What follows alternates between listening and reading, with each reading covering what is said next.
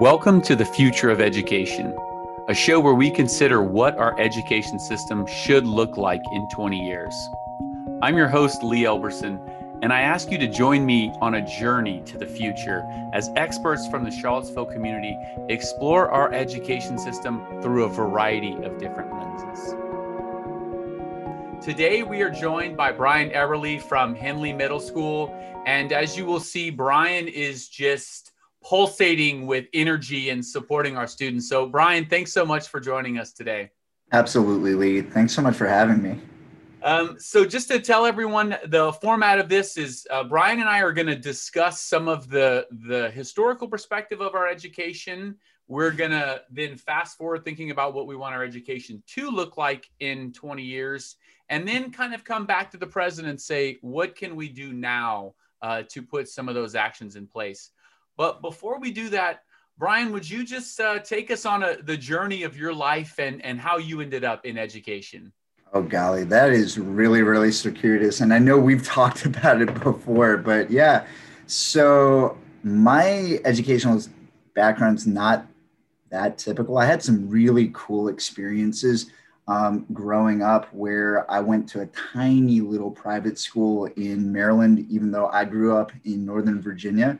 So already there was an interesting dynamic there. Then in eighth grade, I got the opportunity to do a boarding school in South Korea. Um, so I did that. That was a super cool experience.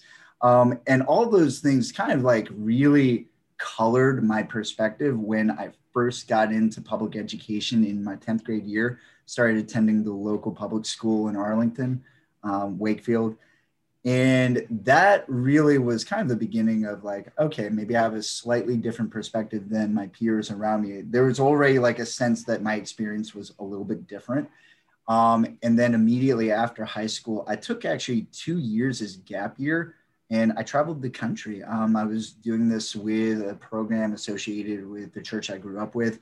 And once again that gave me a really different perspective. So i spent a lot of time really kind of assessing my perspectives on things. And a lot of it came from the interactions I was having with people and kind of the lesson I took away from those two years experiences. I wouldn't be happy in life unless I was working directly with people. So for me, I found, hey, this is something that really brings joy and sustenance to my soul, like working and involved, involving myself with people and their lives.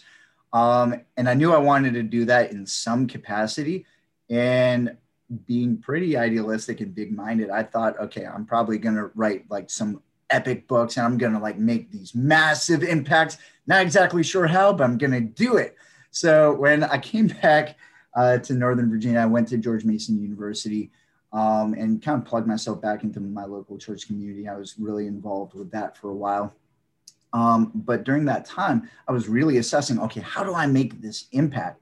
And I was studying psychology at the time and I thought, okay, well, I'm going to get into research and I'm going to be like writing grants and I'm going to be like shifting literature and it's going to be amazing. Right. And then I gra- so I involved myself in research and I got involved into that world. And then I applied for PhD programs and I didn't get into any. Right. And that is like one of those amazing experiences that I can look back on and be like, okay, let me take some stock do I actually like research? No, I do not like doing research. Can I do it? Yes. But was I more interested in doing it because of how it looked? Yeah. I I would not have been happy sitting behind computers and really just sifting through raw data and analyzing it. I know how to do it. I just don't like it right? So this was one of those amazing blessings in disguise. So glad that I applied. So glad that I got rejected, and so glad that it led me to then look at different types of programs. Um, so during this whole season, I'd been volunteering in crisis health. Um, so I was a hotline operator for about two and a half years, volunteering um, a few nights a week. And that gave me a really cool lens because I worked with a lot of different community mental health people, um, either as volunteers or as resources. And it kind of gave me a sense of some of the different programs that would be available if I went to grad school. And so I applied to a ton of different programs. So, marriage and family therapy programs, community mental health. And I was really not thinking I'd ever get into school counseling because everyone had pegged it as like, man, that's like so much paperwork. You don't get to actually work with kids. And then, you know, I decided to apply to UVA and I got invited down for interview week. And the UVA professors really pegged a different picture of what school counselors could do. So that's really what kind of like sucked me into education. Like I, I blame all the teachers at Curry who sucked me into this world because they really showed me that there was a very different perspective and lens. Um, and specifically, I got sucked into middle school by sheer dumb luck. Um, I was completely convinced I was going to be a high school counselor. And then I got a really awesome opportunity to do just some part time work here at Henley during my last year of grad school. And it just kind of wound up that there was an opening right around the time that I was about to sign a contract at another school up in Fauquier County. And, you know, my supervisor here in the building was like, no, Brian, you need to apply for this position. It's not even, you know, it's not posted yet, but I need you to like apply as soon as it's posted. And so sheer dumb luck being in the right place, right time. Um, yeah, and now it's been five years. This is my fifth year here at Henley. Wow. Yeah, it sounds like you've had a, a, many moments in your life where you've stopped and you've and you, you've done some introspection. Do you do you find that that introspection and, and learning from the process has caused you to have very few regrets in your life? Ooh. so that is such a fine question. So I would say that has caused me to have very few regrets occupationally, career wise, I'd say the lack of introspection has led to regrets in other areas. Uh, yeah. So I can definitely reflect back and be like, man, the times that I've really taken time to really take stock on things, yeah, it has really made me a lot more self assured in the decisions I've made.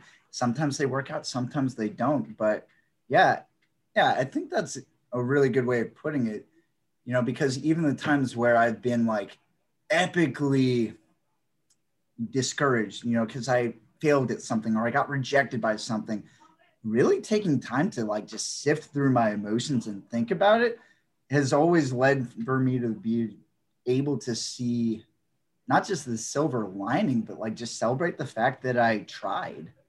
Like, yeah. Yeah, that's that's a great answer, and I think this concept of, of pass fail is is something that's we're to touch on later. Yeah. Um, let's let's start with our historical review of education. So, Brian, in your opinion, compared to 20 years ago, what do you think some of the significant strides uh, that we've made in our education system have been? Yeah, you know, so I'll speak like just locally what I see. We're making some really great strides about being a lot more flexible in the curriculum. So, really thinking about curriculum doesn't need to look exactly the same for everyone. Like we do have different areas for kids to pursue strengths and passions. Now, I will say we're very burgeoning in this area, so there's still a lot more uh, that I think we can grow and expand in this. But like when I was going through high school, um, there were a lot less options, in my opinion, a lot less flexibility, and especially now, like we are on the precipice of so many more options because of our familiarity with virtual learning, with accessing things from a distance. When I was a senior in high school, I did a virtual, what we called a satellite class um, with our German teachers. So there was only one German teacher for all of Arlington County. So we shared her between four different high schools, right? And that there was like maybe only a couple of classes in the school that were utilizing satellite and it was this epic technology. We had like a room with uh, a person whose job was to actually coordinate the cameras and all of that.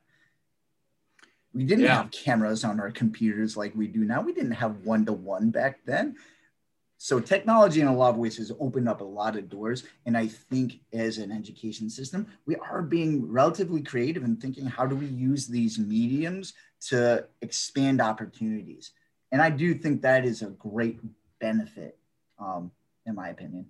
Yeah, that's a good point. And and what about just even the concept of, of school counselors? Has has has that evolved in the last 20 years? I mean, I, I think 100 when I was in school, I don't remember there being a really big school counseling program. So uh, th- those programs, I'm guessing, have seen some pretty significant strides. Uh, 100%. A really key factor is 20 years ago, we didn't call them school counselors. 20 years ago, we called them guidance counselors.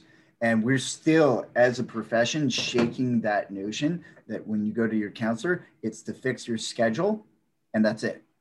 Right. That's most what most people remember talking to their, you know, school counselor, guidance counselor back then. You know, you were picking classes or you were shifting classes or you were looking at your colleges uh, or college perspective options. You're asking them for a letter of recommendation. That's what most people know. Very few would have had a personal relationship with their counselor. Um, I think it's not just education, I think it is societally. We're far more aware of the necessity of admitting when things aren't going well, being able to go to someone when things aren't going well. Like our willingness to accept when there is some triage needed, when we need someone just to be there to listen it is becoming much more socially acceptable. And I think we are reflecting that. So Virginia is making some incredible headway. Like last year, legislation was passed which mandated lower caseloads for counselors so that counselors can have more one-on-one relationship, can have more personal interaction with families, right? My caseload was significantly shifted so that this year I've had far more personal relationship with my families and have been able to do a lot more, in my opinion, for my families. So I do think, I would say, even in the last five years, we've been making some incredible headway.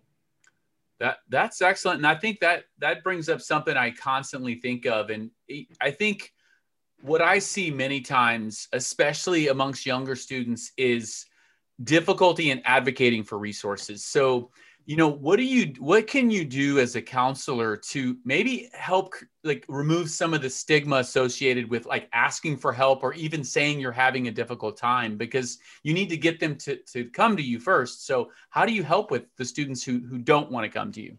Relationship, relationship, relationship. 100%.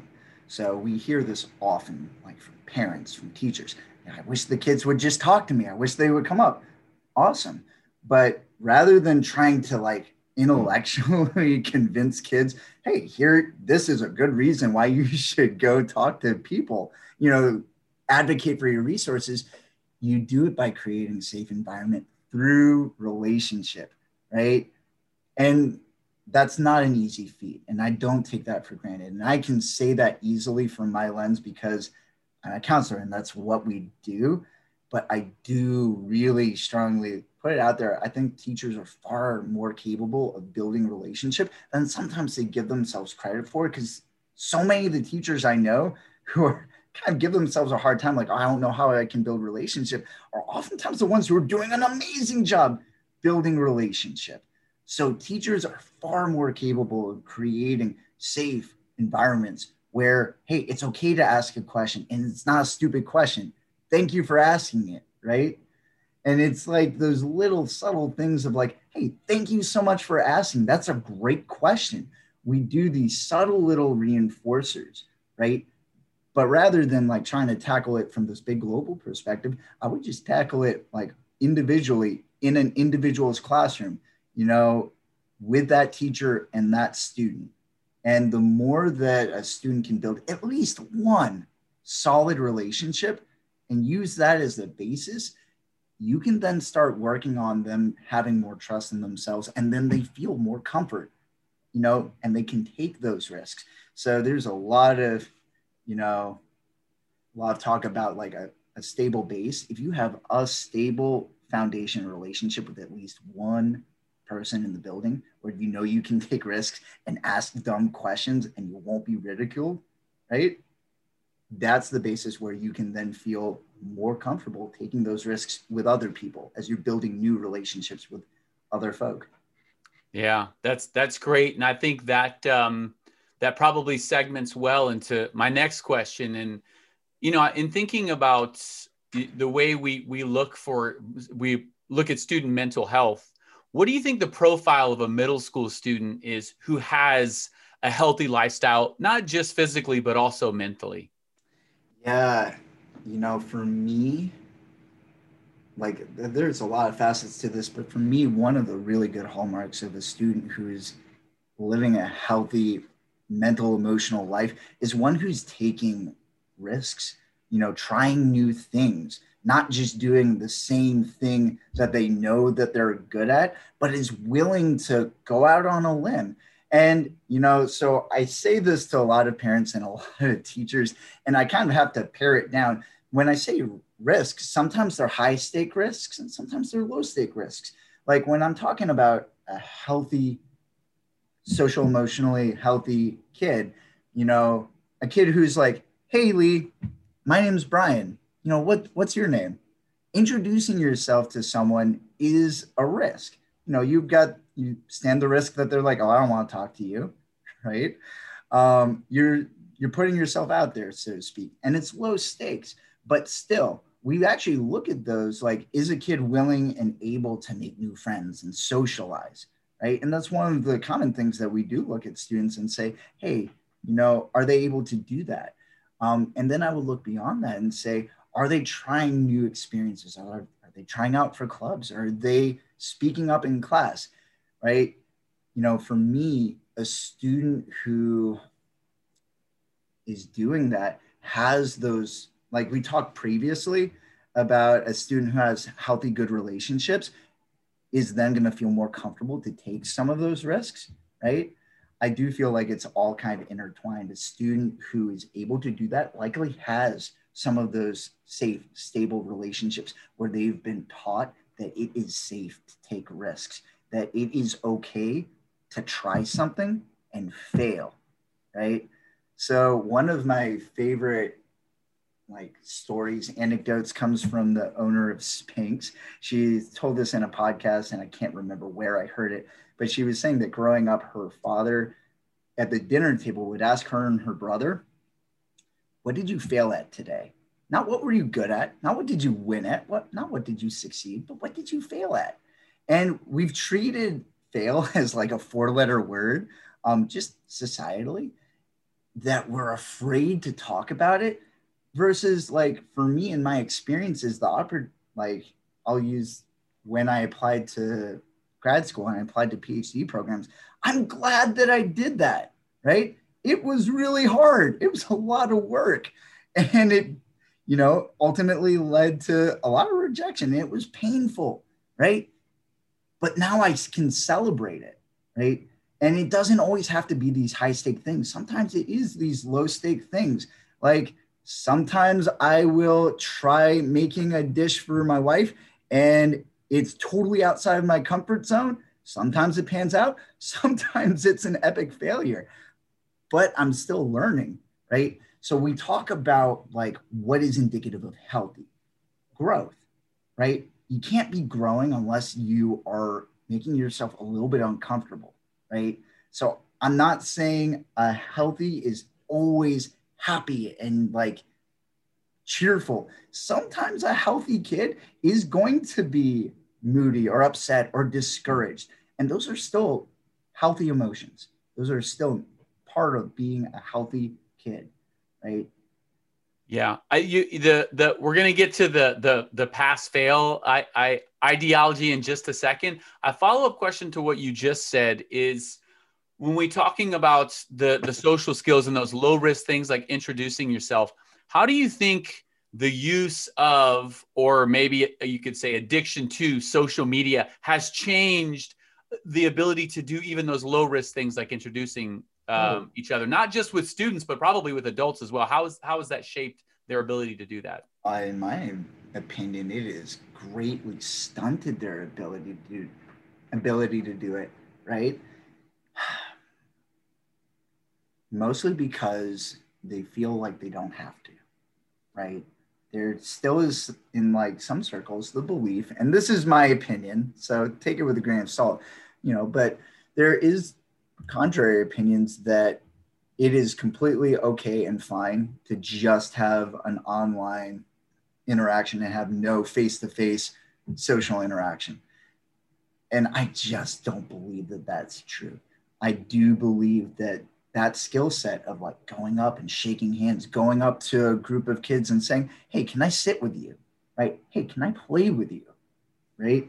Those are such important skills but because there is this ability or this perceived option to like oh i'm just to hang out with my friends on xbox or i'm just to talk to my you know uh, tiktok friends parents as overtaxed and as like pulled in a billion different directions sometimes there is the temptation to say well at least they're talking to their friends online like it's okay. I know it's not perfect, but at least they're talking to their friends. Like, yeah, I'm glad that they're talking to their online friends, but we really need to get them back into developing those social skills because there are of like face-to-face interaction. And yes, these are unprecedented times. Like there is the concern that COVID is brought up. So I'm not disregarding that. But to your question of you know just the prevalence of social media and how that's impacted you know kids ability to develop these skills you know 100% and i think a really really big facet of that is kids no longer have the ability to have time right? So let's say you and i are friends and we got into a fight. In the past we both would have had to go home and sat with it we would have sat with what we said. We would have sat with what the other person said. And we would have had all of our emotions, and then our emotions would fade. And then we'd be able to relook at that conversation and be like, was it really that big a deal? And then I see you tomorrow and I'm like, hey, Lee, I'm sorry. I was kind of a jerk to you yesterday. Yeah, my bad. What's the difference now? Okay, well, when you and I get on a fight, now I'm going to get on TikTok and I'm going to bash you. Right and now all of your friends are chiming in and now i can't take back what i just said to you. And now you you just thought that you said that my shirt was a little wrinkled. You didn't think it was a big deal but now it's turned into this huge thing that's followed you for weeks right? That's, yeah so that's really important. I think yeah we tend to overlook the the the conversations that happen in person and some of the the nonverbal cues and maybe there's this concept of pheromones and so many things about understanding somebody's body language that is as lost in a digital media platform. I guess something else that's that's buried into this is that when you and i are sitting in a room I, kind of have to give you my undivided attention. Certainly i could get on my phone. I personally perceive that as very rude. Um, phubbing, I guess is is is what it's called. But you know, if wait, wait, what was that term? I've never heard that term. Phubbing, you you're snubbing somebody with your phone. So if so you're you're having a conversation with you and somebody else, and then I pick up my phone, I'm snubbing you for my phone, and I, that's what I interpret it as is that whatever you have on your phone is more important than than me, and it, certainly that is the case sometimes, but I, it can't be the case every five minutes, right? And so I think that's what's lost is there's so many notifications and things that that happen that cause us to to just be very easily distracted. Whereas when you're in a classroom, when you're in person, you by and large have to give that person almost 100% of your attention. Yeah. Yeah. And I will say, so last year, Albemarle County, at least for the middle schools, we passed a policy called the Way for the Day because before kids would take their phones and they weren't supposed to have them out, but they're on their person. So, so hard. If your phone vibrates, you see the light come up, kids would pull it out. And it's really, really hard to talk to a kid about why that's not okay if that's not what's modeled at home and unfortunately like we really are in a societal kind of wave where that happens more frequently than not. Like when you and i were growing up and cell phones were just becoming an issue it was still so new that like it was super rude right? And we could like have that conversation like what the heck are you doing? Put it away. Like i'm talking to you. But it I'm noticing it more and more. And I think this is going to be just an ongoing kind of discussion and really something that, you know, parents and families, we have the control to be able to kind of set those expectations and standards within our homes. Like my wife and I talk a lot about this with our two little daughters, and they're itty bitty, so we're nowhere near this. But you know, we talk about like, do we want phones? Like, and whatever we want, we need to model it right now. We we can't have this conversation with our girls when they're 12. We got to model it now when they're three and 10 months old. Yeah. Well, let's get uh, let's get to what you were talking about earlier, which I think is extremely important, and it's this concept of of pass fail, right? Yeah. Like when you talked about failure, and you you certainly hear these things that failing is learning, and a lot of companies say you know fail early, fail often. But yeah. if the opposite of fail is to pass, shouldn't I just want to pass everything? Like how, how do you change that view especially with students in that like oh i failed so that that's bad yeah. So the question is progress right? And it really is not a simple conversation. And you're 100% right. As our education system is currently set up it is really difficult to explain to a kid that passing is not the goal. Growth is the goal. And if you tried and took a risk and you failed at it, like you tried a concept and it didn't go well, you didn't understand it, but you gave a dead level shot and you put effort into it, right? I think one of the ways that we really engage that, and I don't have a magic wand, I don't have this figured out. So this is still just Brian Eberly's perspective, but we engage the conversation of like, okay, how much did you engage with it? Like, really? Like did you strive to learn something new? Did you strive to like to like learn this concept learn this skill so to speak? Um, and i found that some of our best teachers here at henley do a really good job of like steering away from the concept or conversation of like hey here's your grade. It's hey here's the concept that we're figuring out right now. This concept right here and it's easier to talk about like when we're talking math because they have these like specific concepts. And i love talking math even though i hated math as a kid. That was not my subject but i love it as an instructional tool and talking about um, you know these kinds of concepts. And it's really easy or it's a little simpler i guess for the teachers to be like okay here's this concept. Let's try it. Oh i didn't get it awesome.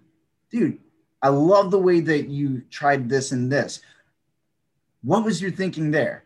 Right? We can celebrate the process or celebrate the action of really diving and really taking that risk of trying it.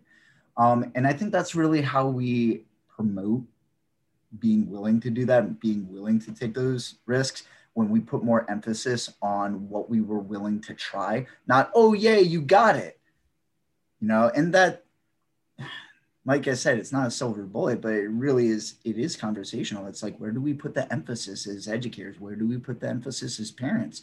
You know, what do we talk about? What do we show curiosity about? Am I only asking you about what you understood, or am I asking you about what you don't get? Am I asking you about, like, hey, what did you try and you didn't figure it out yet?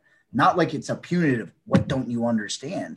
Right and that's the way so many kids interpret it right now because that's the only way we usually ask it in society like oh what don't you understand? So when someone asks like hey what's something that you tried that you didn't get? There there still is that negative connotation and it takes time to really rewrite that thinking. And i think it's important to note you know i work with 11 to 14 year olds so developmentally they are still coming out black and white thinking. So taking risk is still going to be super hard for them. And guess what? As adults, it's our job to teach them. And one of the best ways that we teach them is we model. So when we try something and it messes up epically, we celebrate the fact that we tried something new. And we celebrate the fact, hey, man, that flopped hard. But man, I'm so glad that I tried it we model it. Like we model it as parents, we model it as community stakeholders, our willingness to take these risks. And, you know, I mean, that's going to be my answer for a lot of things. You know, if we are stakeholders involved working with kids, so many of the things that we can teach our kids starts with how we model it for them. Yeah. You know, I think um, what you're getting at here is is being more focused on the process and not the the the outcome. And you know, the out if you focus on the process, then the outcome does enrich us. And and I think it's it's very difficult for us to focus on the process, especially given the the level of competition. At some points, we we constantly benchmark ourselves to other people and and, I, and you've talked about this before how do you find a balance between focusing on the process but also letting there be enough competition um, to be healthy yeah i mean and I, I just kind of want to put it out there in no way am i advocating for that absence of competition because i do believe competition is healthy it's necessary and it's part of our world we're in a world where there are finite resources available to us. So competition is a part of the world we live in. So creating an educational system where there is no competition, in my mind, doesn't really set kids up for the reality of the world that we're about to pour them into. Um, and I think having competition within school is not unreasonable. I think where I I'm not about class ranking. That's not the kind of competition I'm talking about. But you could have like interclass competitions. Plenty of teachers do this really effectively and creatively. You can have, you know, little Kahoot competitions. And plenty of teachers I know do that and make that a fun part of like, hey, I'm going to really try to figure out this concept because, you know, we want to win, not because winning means anything or there's any real bragging rights to it. Um, not that it's going to mean anything tomorrow, but because competition in terms of it propelling you to want to engage in what you're doing, it is a strong motivator. It's a strong natural motivator. Um, yeah, I think there's a lot of little ways, like low stake ways that we can do it. Um, but then there's also higher stake ones. Now, I'm, I'm going to be very careful when I say this because I'm actually not a big fan of you know applications to limited programs in public education um, and i know that sounds very contrary to what i just said but i think i think there are ways that we can promote competition but we also want to be careful that we are not closing doors prematurely on kids right? So one of the things that I talk about very frequently with my students, especially when we're doing like registration for the next school year, or especially going to high school, I talk a lot about we want to keep options open. So all the experiences that I'm maybe going to be pushing or we're going to be looking at, we want to look about how many doors can we keep open at the same time. Ultimately, you're going to get to points where if you're going to pursue one thing, you are shutting some doors but we can keep as many doors open as possible. And I think in public education, we do have the resources and ability to keep a lot more options open to more students. And I think Albemarle County has made some amazing headway um, just in the last couple of years, and specifically with some of the programs that were only available to maybe our more elite students, students who had to apply, and it was like super rigorous competition, right? And we've opened that up. So students who might not have applied, students who might not have gotten in because they didn't look as good on paper are now given the opportunity to try, right? And so now here's the competition. Now they're competing against themselves. So if I have a student who maybe on paper he never would he or she never would have gotten into mesa that's the math engineering science academy in albemarle and that's that's for years has been the flagship academy and multiple academies have come out since then you know esa hmsa um, and we've got the information technology academy that's now out there We've got all these cool resources for kids um, but they weren't always available because the application process really kind of discouraged some of our kids who were kind of right on that fringe, but who were super passionate about that topic. So this year, I've seen tons of kids who wouldn't have gotten into some of those programs, but because of the lottery system, they were able to get in. But now is when the competition starts because now they're put in a little bit of a pressure cooker where they're going to be required to develop this skill or flounder. And I think that's a good thing. I think personally, this is Brian Eberly's opinion. I think taking that risk, like it might be hard, it might be beyond you, but try. You won't know until you try. And if you care about it and you're willing to fight for it, why am I going to get your way? If I'm your counselor, if I'm your parent, I want to give you that opportunity. And I'm going to tell you, yeah, you might fail. And that's okay. At least you're trying, at least you're taking that risk. There's so many parents who are afraid of giving their kid that opportunity to try and fail because they want to protect them. They don't want them to have to go through that, you know, uncomfortable feeling of, you know, disappointment or rejection, right? Um, and I get that as a parent. Like, I want to wrap my little girl and be like, I, I don't want you to get hurt. But at the same time, I have found that now recently, like, I, have become that father who's like pushing his screaming three year old. No, baby girl, you got to climb the stairs. I know it's scary, but you can do it. Go down the slide. Let's go. And it's the same thing even when they get older, right? Yeah.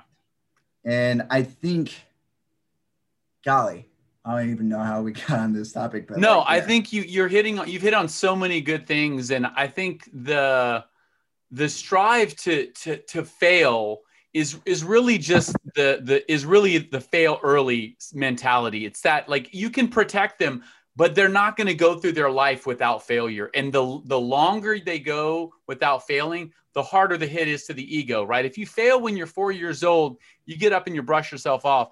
If you're shielded until you're 14 and you have your first failure, it is going to decimate you, right? In a way that that you've never felt before. But yeah. if you fail early, fail often, that that that certainly helps out.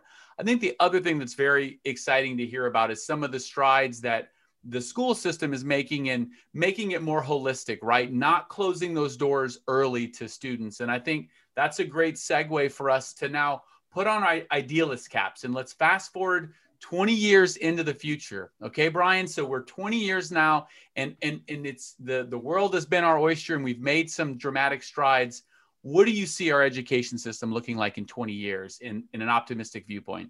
Yeah, so in my hope, it'll be a lot more tailored to students' interests, passions, and skills. So I do believe if we can help students identify skill sets like personal areas of strength, their individual areas of strength, and capitalize it, and we make them like stinking samurai warriors at those skill sets, then we put a little bit less emphasis on the things that maybe they're not super strong at. And I'm not talking about not taking risks, but I think do identifying your strength area is super important, especially if we're talking about how do we prepare kids for a working world, right? You know, I, I think as an education system, we do need to think, and I, I'm not saying that we don't do it, I just think we need to have more conversation about it. How do we prepare kids for the world around them, the working world, the mental emotional world, the romantic world? How do we prepare kids to navigate, you know, this world that we call life? And all these things are not they're not separate from one another. They're all intermingled. And I do think having that more holistic viewpoint of like, yeah, how do we prepare kids just to live life and be effective a members of society but also how do we help them keep options open for what they want out of life?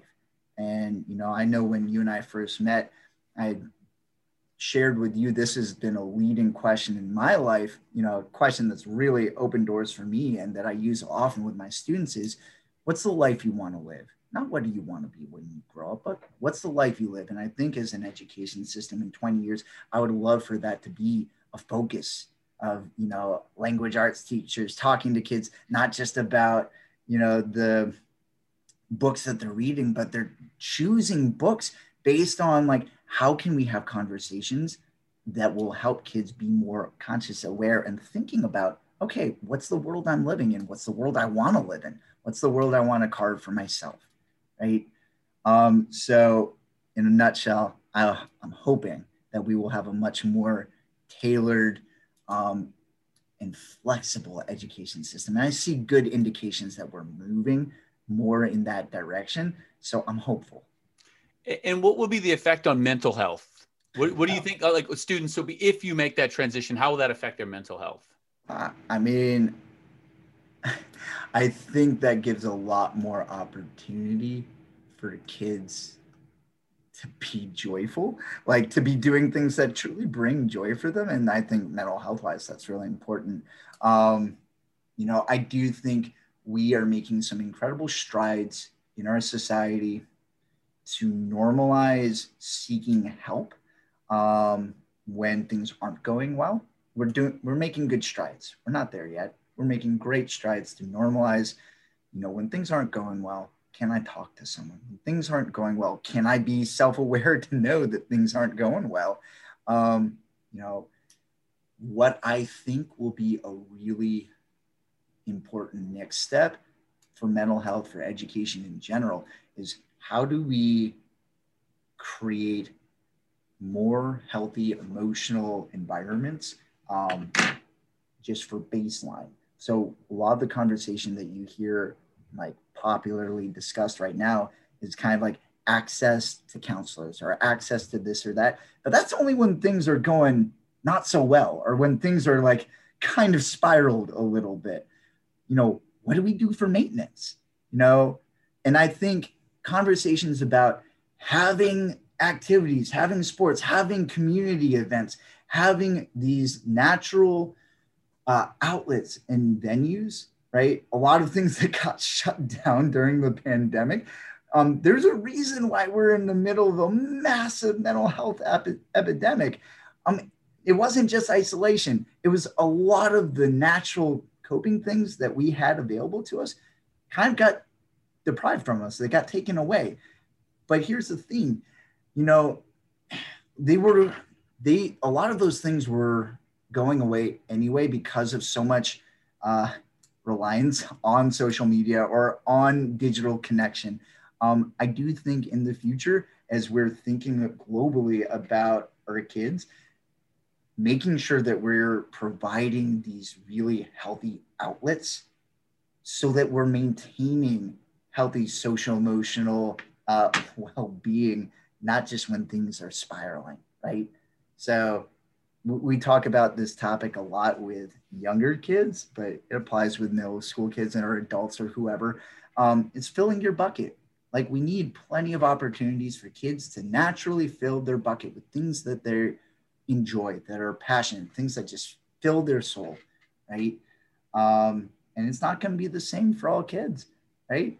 Like for me, I get so much joy being outside playing, just playing. Other kids, what they really need to fill their bucket it's just like 10 minutes, 15 minutes on their own, just reading a book while everyone else is being loud. Right. Yeah. Yeah. I think that's, um, that that's interesting. And, you know, a, a follow-up to that is, you know, you said we, you said before we need to lead by example. So what do we need to do to our educators, not just teachers, it's counselors. I mean, it's, it's everyone who's the stakeholder in that kid's lives how do we make sure that they are, are living that same life and that they are taking the time to do that so that they're leading by example? We we need to make sure that we have systems in place in the school system. And you know i know the teachers i talk to sometimes are very overburdened. They have so many obligations that you know they don't have time for their own mental health. So so how do we promote that in the next 20 years? Oh golly lee that that's a long long long conversation um, I'm going to say something that is 100% a Brian Eberly opinion and might not be popular. And I'm okay with people disagreeing with it.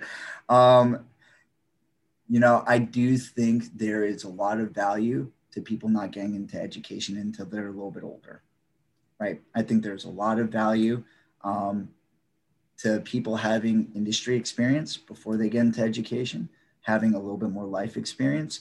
Um, and I believe that for a wide variety of reasons. One, I think that you have a lot richer lens when you can lend an industry perspective when you're teaching kids, regardless of what level you're teaching at. Um, but I also think we have an edu- education system which is based on the employment of 23, 24 year olds, new professionals, right, who are still figuring themselves out. And their lives are going to be in massive flux, predictably in massive flux for the next 10 to 15 years as they um, find significant others, as they move, as parents go through aging, as they have children.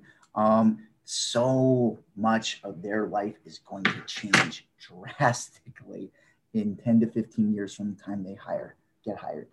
Um, I think there is a lot of value when someone has a little bit more life experience. It's not a plus or minus, and I could argue the opposite because I think young educators bring a really awesome perspective when they come into schools.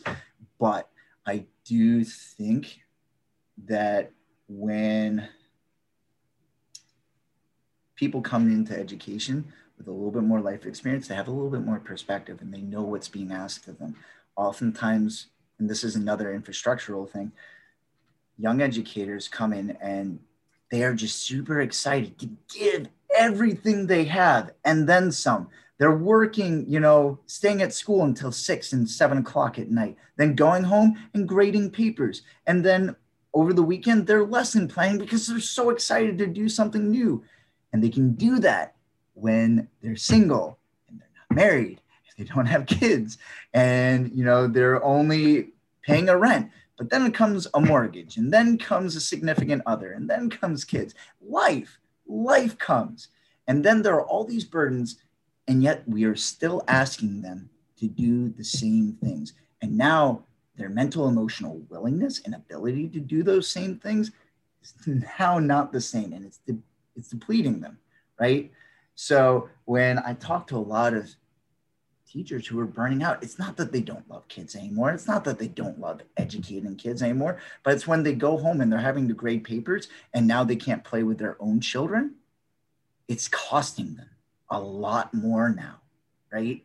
And I think we really do need to think about what are the things that we're putting on teachers' plates that just don't matter. We put so much on teachers' plates that at the end of the day, does it really matter? Or is it stuff that we could cut. One of the best questions one of my assistant principals had, he's been asking this all year long of faculty, of parents, of students. And it's a great question. It's one that societally we need to ask educators because we're asking them to do a lot. And we need to ask this what's something that we can take off their plate? What are things that we are asking them to do that impede their ability to just be present and joyful with their students, but then also go home and be present with the other things that bring joy to their lives, right? You know, if we're creating a system where parent, you know, parents have to go home and they're spending all their midnight hours, you know, grading papers or planning or lesson planning, just trying to do their best job and that's taking them away from their own families or other passions and pursuits, um, we're really we're shortchanging them because now they are coming into their classrooms with depleted energy, and it's not like they don't care. Of course, they care and they want to give so much, right? Yeah. But if your bucket's empty, you, you can't like snap your fingers and it's replenished. Like, yeah, joy is a finite resource, and we have to fill it up. That's yeah, well said, Brian.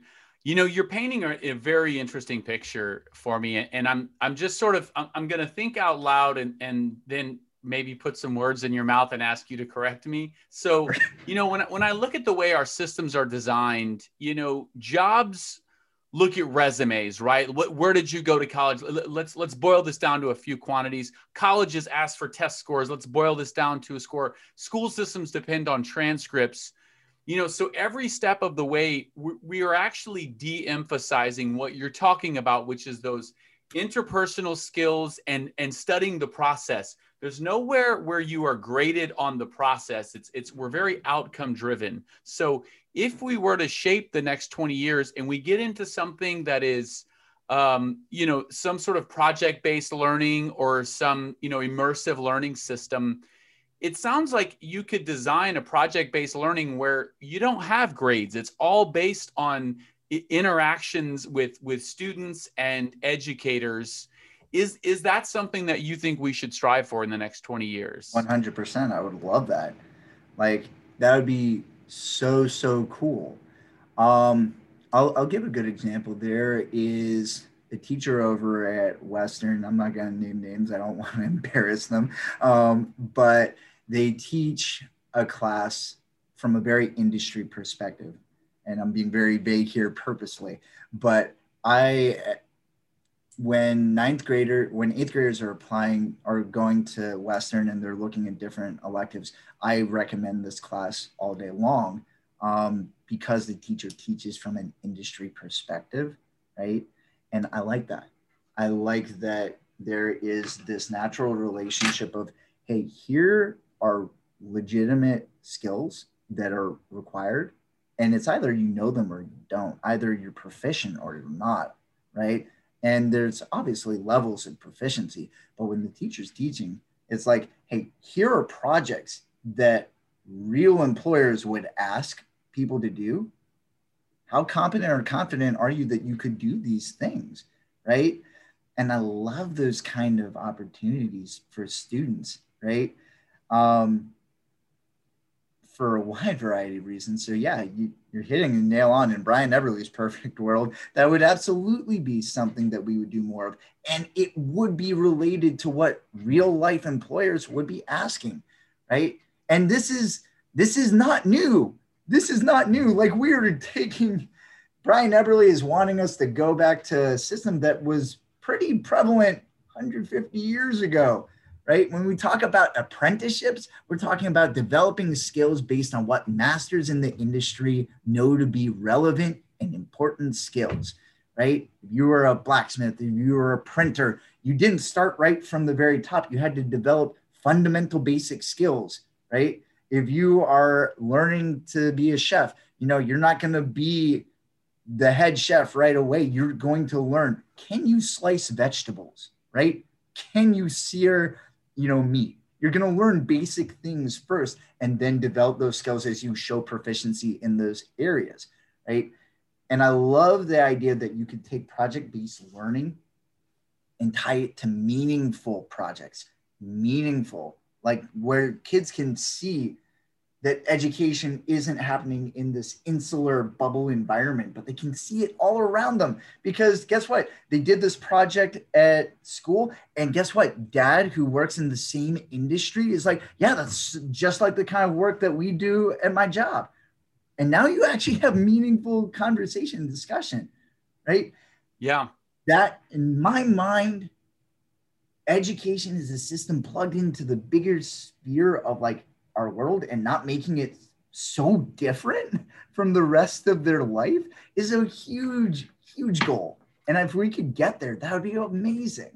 I am a hundred percent with you. I am a large advocate of project-based learning, and I do think there are certain fields where you do need benchmarks. I mean, if you're going to be a lawyer, you do need to know specifically what the law is, and if you're going to be a doctor, you need to know these procedures but I would say that's a very small subset of the total number of jobs out there. And I, I think as somebody who hires, you know, who hires individuals, I would much I would much more, I'd much prefer someone who can finish a project on deadlines and understands the steps than to somebody who got an A in calculus, because that is, a, a, like you said, it's a, it's a very uh, isolated and one-dimensional view of, of success. So let's think about the devil's advocate. Then how do you benchmark and, and how do you make sure that somebody has completed the skills going from let's say seventh grade to eighth grade in a project-based learning environment? Yeah. And honestly i don't have a perfect i, I do not have a perfect way of saying it. Um, you know maybe you create keystone projects like i don't know maybe for each grade you do have keystones maybe you do ungraded ungraded systems. Um, there's plenty of different theories out there. And to be perfectly honest, I've not put enough personal thought to really have a very well articulated opinion about that question. Um, but I, I gut wise, I don't think it needs to be black and white. Like, I think if a kid is showing that he or she has really mastered X, Y, and Z concept, I think there needs to be room for them to then go to a next concept and show that they have an even greater level of proficiency. Um, and that's what project based learning allows for. Now, to the question of benchmarks, yeah, like I think there are some like fundamental basic skills. I don't think every aspect of education needs to be project based.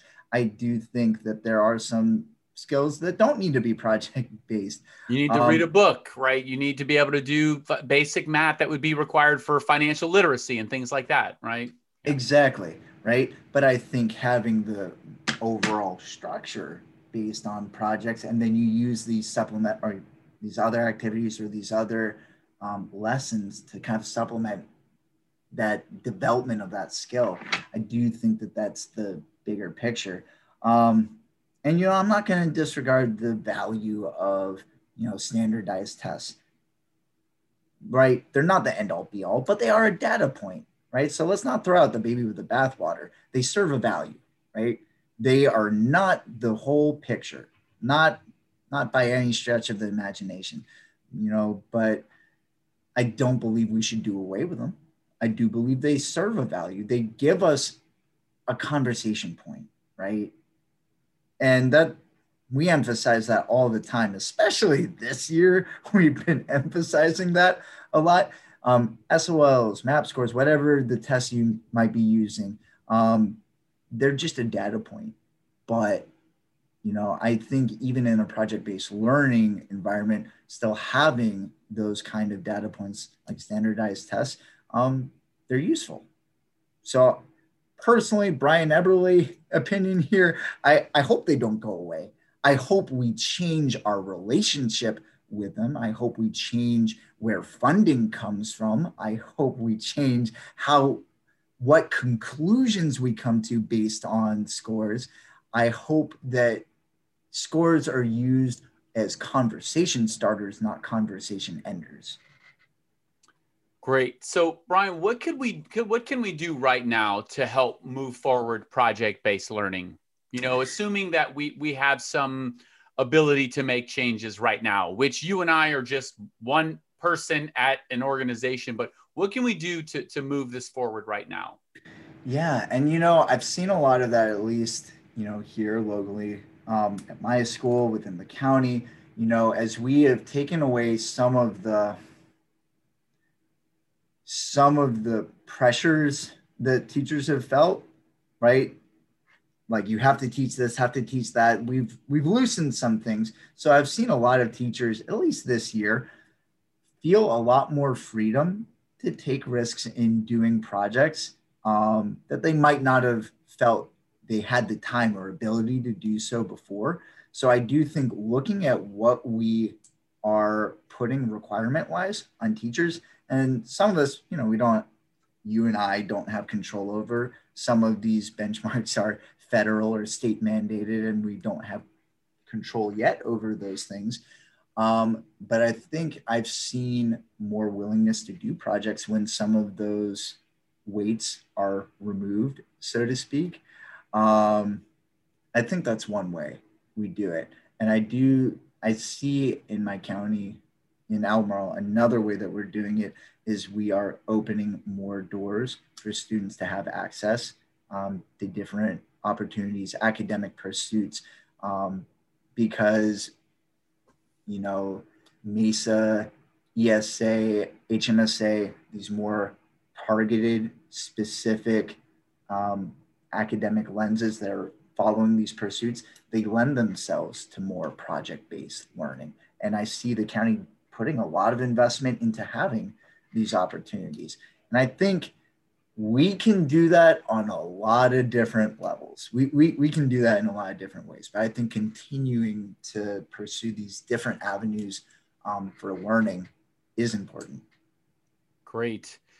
So, you know, you've talked a little bit about, you know, our education sometimes can be very insular, right? We do things in our education system that that aren't reproduced sometimes in the job world. And even amongst and even amongst educa- educators, think of how insulated we are. I am in a tutoring company, you are in, in a public school. I know people in independent schools, Computers for Kids does it in the nonprofit sector and how often do you and I really interact? I would say not enough. So it, for for trying to make progress in this in the future how can we as organizations interact more since we all have the same goal to help students have a better future? Yeah golly. Um and there that is not a short answer. Um maybe if i were to sum it up it would be relationships. Once again relationships and that seems like a oversimplified answer but really that's what it comes down to um, when we talk about partnerships and collaboration, it is networking, and networking is relationships. Like, heck, you and I connected um, just by networking. We both have the personal habit of networking and being curious about other people's perspectives and skill sets. Um, and that's what led us to connect. Um, and I think that it starts personally. Like, the connections that we have and then maybe this branches out. Like i've already referred kids to claiborne um, because i knew of y'all in the community. And this is before you and i ever had any personal interaction but your name was known. Claiborne was known. And we would recommend families to claiborne or recommend to them. Like y'all are part of a list of uh, tutoring services that we have available because right. you know our families need access but this, this kind of discourse and interaction, which in my mind is a hundred times richer, right? I'm valuing this discourse more so than just when I recommend a kid to, you know, pursue tutoring services, because this is, you know, planting new ideas, new thoughts in my mind. And who knows where this conversation will lead, where maybe someone listening into this conversation uh, will take something away. Maybe when I share this link to my faculty, um, they'll take something away. Who knows? Um, but I do think it, it is relationships. Now I know sometimes as a big institution like Albemarle County, we have we do have to be very careful about the partnerships that we bring in because we are talking about students. So when I'm building partnerships. Man, there's so many people I would love to bring in to talk to my kids, but I have to be super careful. So we do have some hoops and hurdles we have to jump through. But if I've built a personal relationship with you and I know someone from my PATSO, I know someone from the community who's outside of the school and I can pair y'all together, that is something that I can do. And, you know, counselors take a lot of pride that that is something that we do as advocates. We are community bridges, right? And I think anyone in education can also serve in that role of being a community bridge, right?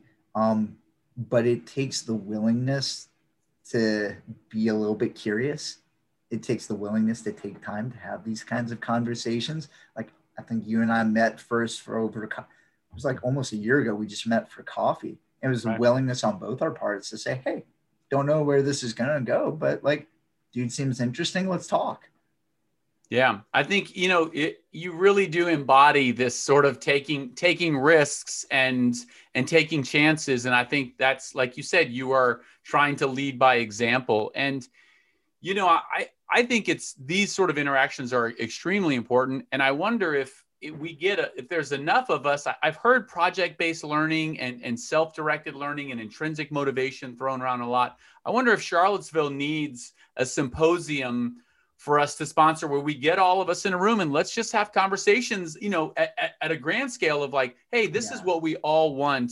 What can we do as, as organizations? And I guess even a follow-up question to you is how do you see public schools and independent schools – and, and more specifically, the students interacting in, in 20 years. Right now, those are very insular. How do we get more collaboration amongst those student bodies when they're all students and, and, and passionate about education?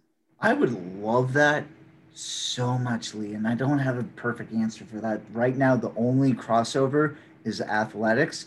Um, and that's either the schools are competing, but even there, that's limited. So the most athletics happens through club athletics.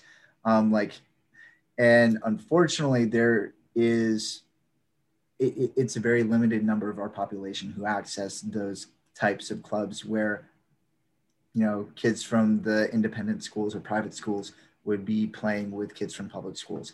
Um, so it's a very limited number of students who are able to do that.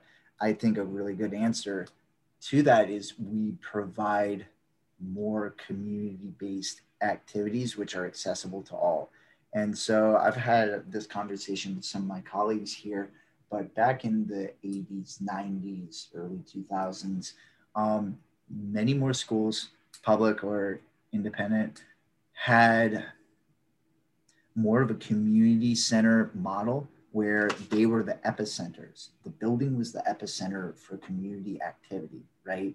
That's where sports were held. That's where clubs and dances and like fun that was had. That's where community was formed, right? In these places and during this time.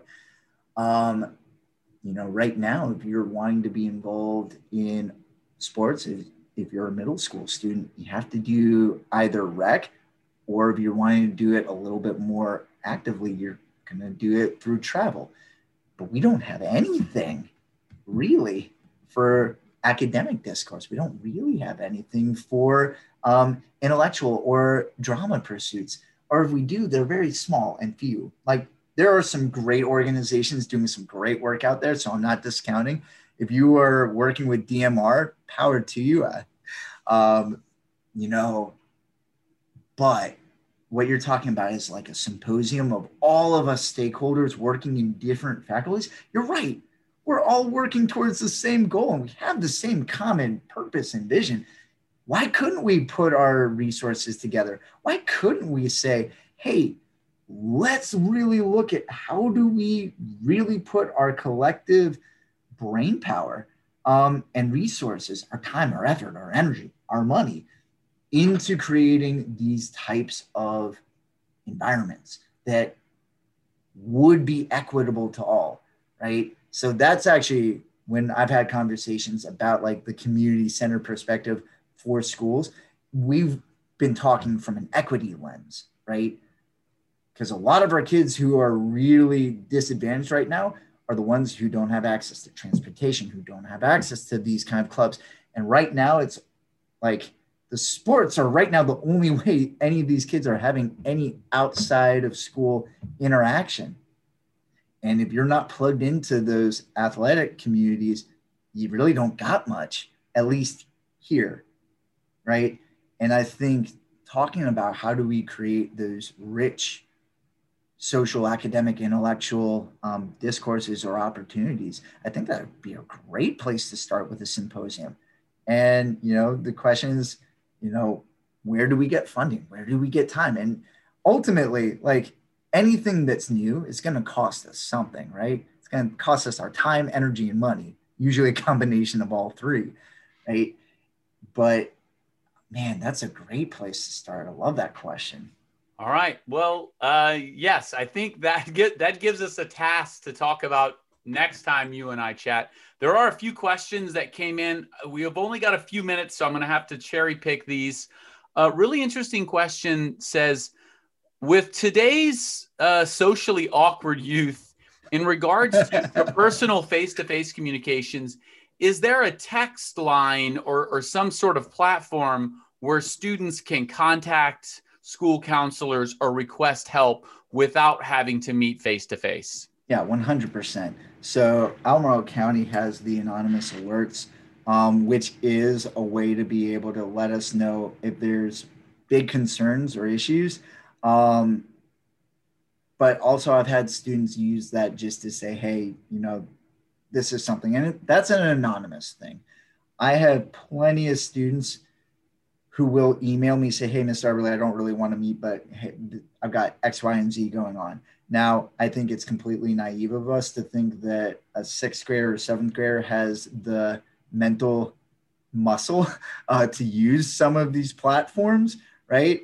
And I'm not going to be just giving my phone. So, right now, the platform that kids are most comfortable with are the ones that come on their phone, right?